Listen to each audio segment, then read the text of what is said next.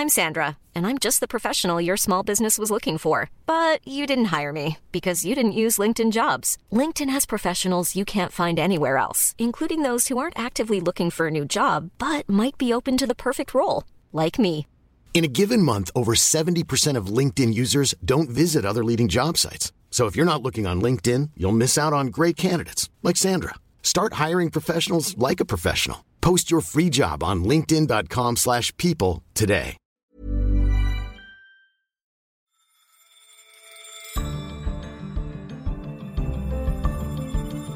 Hello, I'm Philip Coggan, The Economist's Bartleby columnist, and this is Money Talks on Economist Radio. Coming up on today's show, the rise of the compliance officer. They have thirty-something thousand people in all of these areas. Now, that's enough to fill about two-thirds to three-quarters of the seats in the stadium of the Mets baseball team. I speak to Caroline Criado Perez about her new book, Invisible Women. We don't know about safety for women in male-dominated industries. When they were working in them, their data was discounted from the analysis. And the Avengers conquer all, especially at the box office. A decade ago, China took in nine hundred million dollars at the box office in a whole year. Endgame has just done more than one-third of that in a matter of days.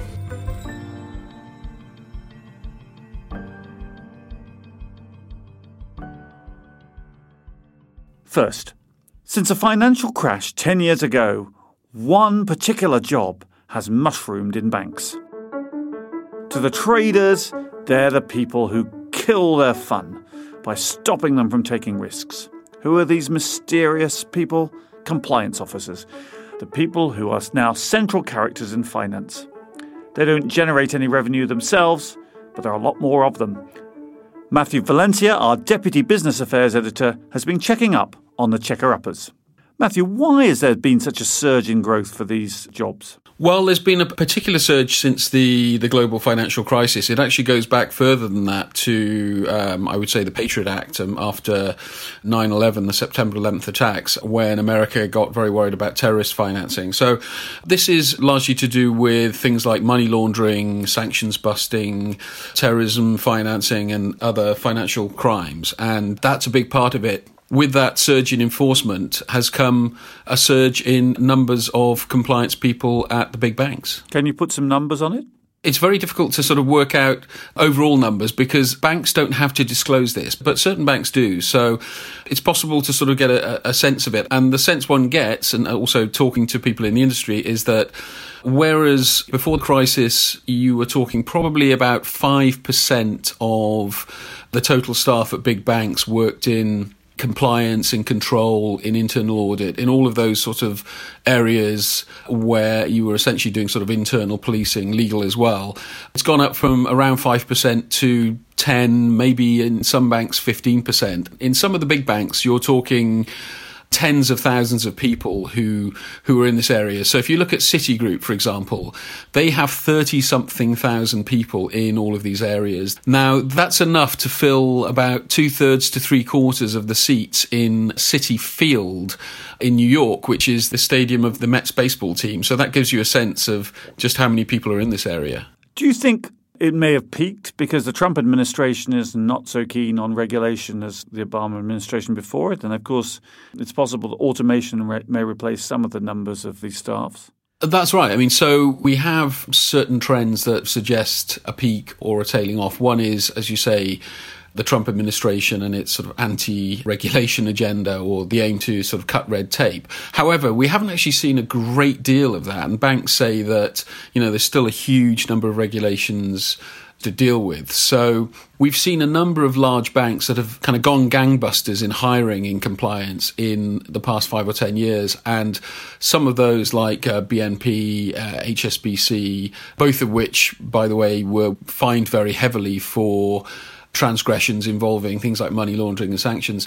They've hired many, many people, and they've reached a point where they say, well, we're now in a sort of stabilization phase, or we've peaked in terms of numbers of people, and we'll sort of catch our breath and see where we are.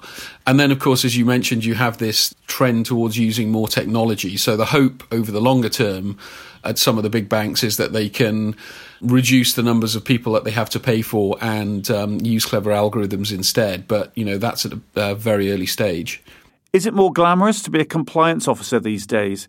Might it be the way even that some executives make it to the top of one of the big banks? Well, you may not make it all the way to the top, but you're paid better than you were five or ten years ago. You're not paid as much as the rainmakers at banks, but um, chief compliance officers can sort of hit seven figures in terms of salary. Their teams are, are paid better. The compliance market has been sort of very hot in recent years. And, you know, the clout of compliance officers, compliance teams is greater than it ever has been. Chief compliance officers who used to be way back when were sort of part of the, the risk or the legal departments, you know, they now have their own independent departments. Some of them, for instance, at H S B C, will report directly to the chief executive of the bank, and we'll also have a direct line to the board uh, via some of the subcommittees. And it's interesting, uh, at some of the banks, again, H S B C is an example, compliance and control issues make up, in terms of the, the sort of metrics by which the, the overall pay of the chief executive and the C F O, the chief financial officer, are worked out. Compliance is the biggest single factor. So, you know, there really has been a, a sea change. Thank you very much, Matthew. Thank you.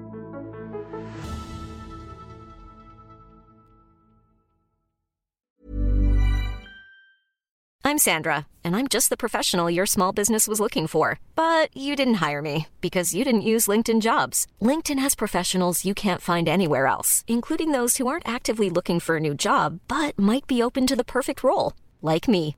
In a given month, over seventy percent of LinkedIn users don't visit other leading job sites. So if you're not looking on LinkedIn, you'll miss out on great candidates, like Sandra. Start hiring professionals like a professional. Post your free job on linkedin dot com slash people today.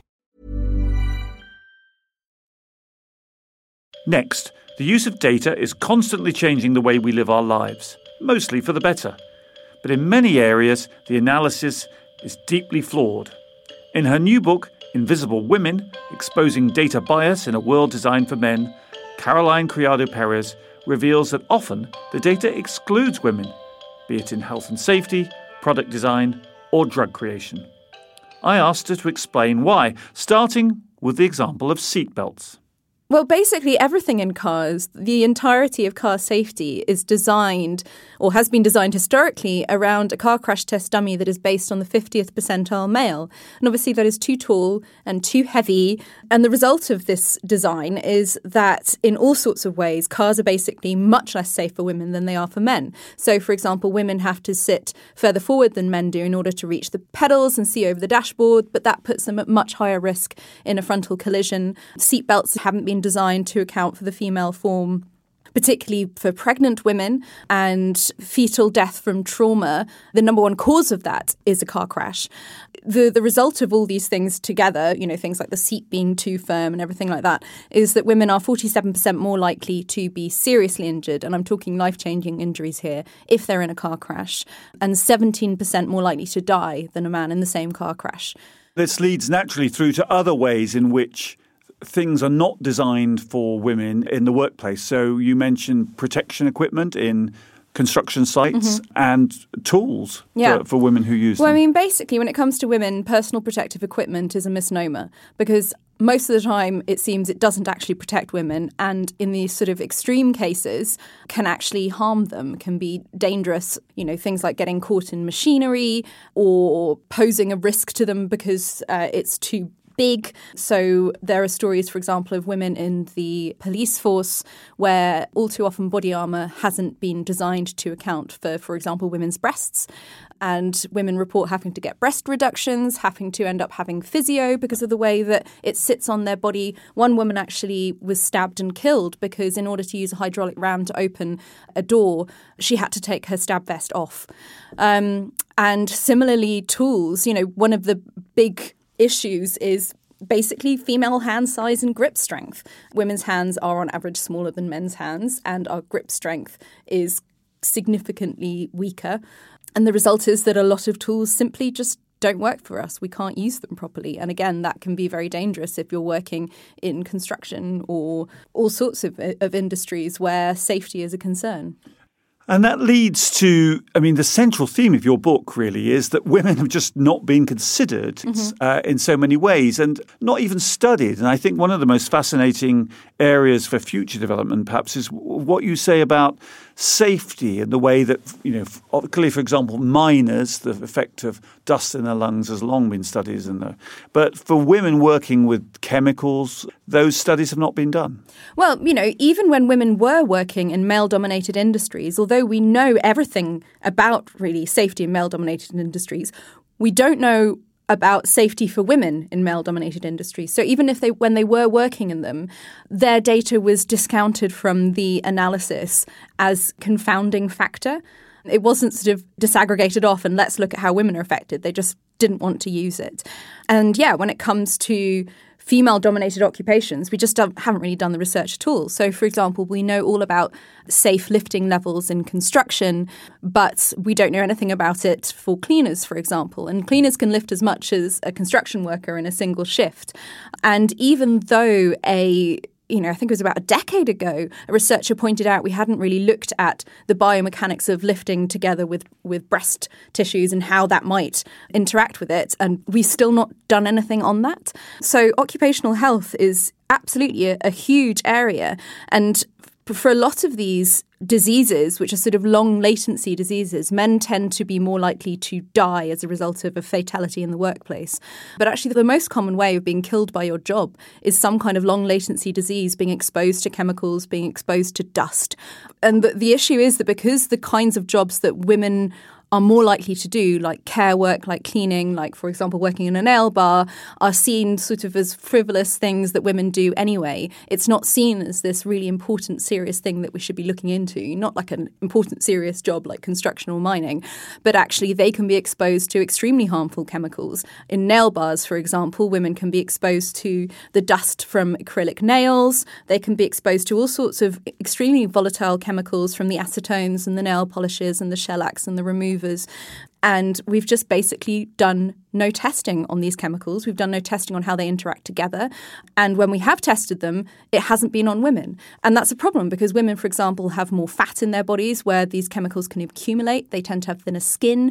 And basically, there's just this huge area that we just don't know about. The only thing we do know is when some researchers in Canada looked into why all these women in a certain area were turning up at the women's health centres with really similar problems, ranging from dermatitis to infertility. And it turned out they all worked in nail bars. And nail bars are just totally unregulated. There's no ventilation regulation. There's no regulation about whether they can have endocrine-disrupting chemicals in their nail polishes. And it, you know, seems as if they do. So it's basically a kind of wild west out there for women's work. And apart from the dangers that women face at work to their long-term health, they're also face different standards of judging their behaviour. So behaviour that is accepted in males is um, often criticised in, in women in terms of when it comes to performance measurement, for example. Well, there was a really fascinating study looking at how students evaluated their professors and whether that was affected by the sex of the professor. And the way they did it was that they had the exact same delivery, but one professor was presented as, as if they were male and one professor as if they were female. It was the same professor the whole time. And they actually thought that the female professor handed back marking later, even though this is the same person, so they weren't doing that. And they just generally gave them much lower marks and were much more likely to call them things like bossy and strident, whereas men are authoritative.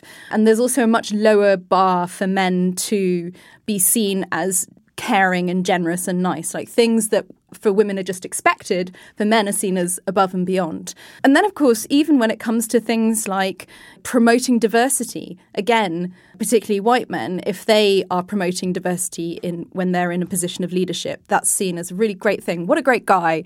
If a woman does it or uh, a person from an ethnic minority background does it, that's seen as, you know, not playing fair and, you know, promoting women who don't deserve it. Mm. So it's a kind of catch twenty-two. If you're authoritative, you're bossy, and if you're caring, you're not professional. Caroline, thank you very much. Her book is Invisible Women, Exposing Data Bias in a World Designed for Men. Thank you. Thank you.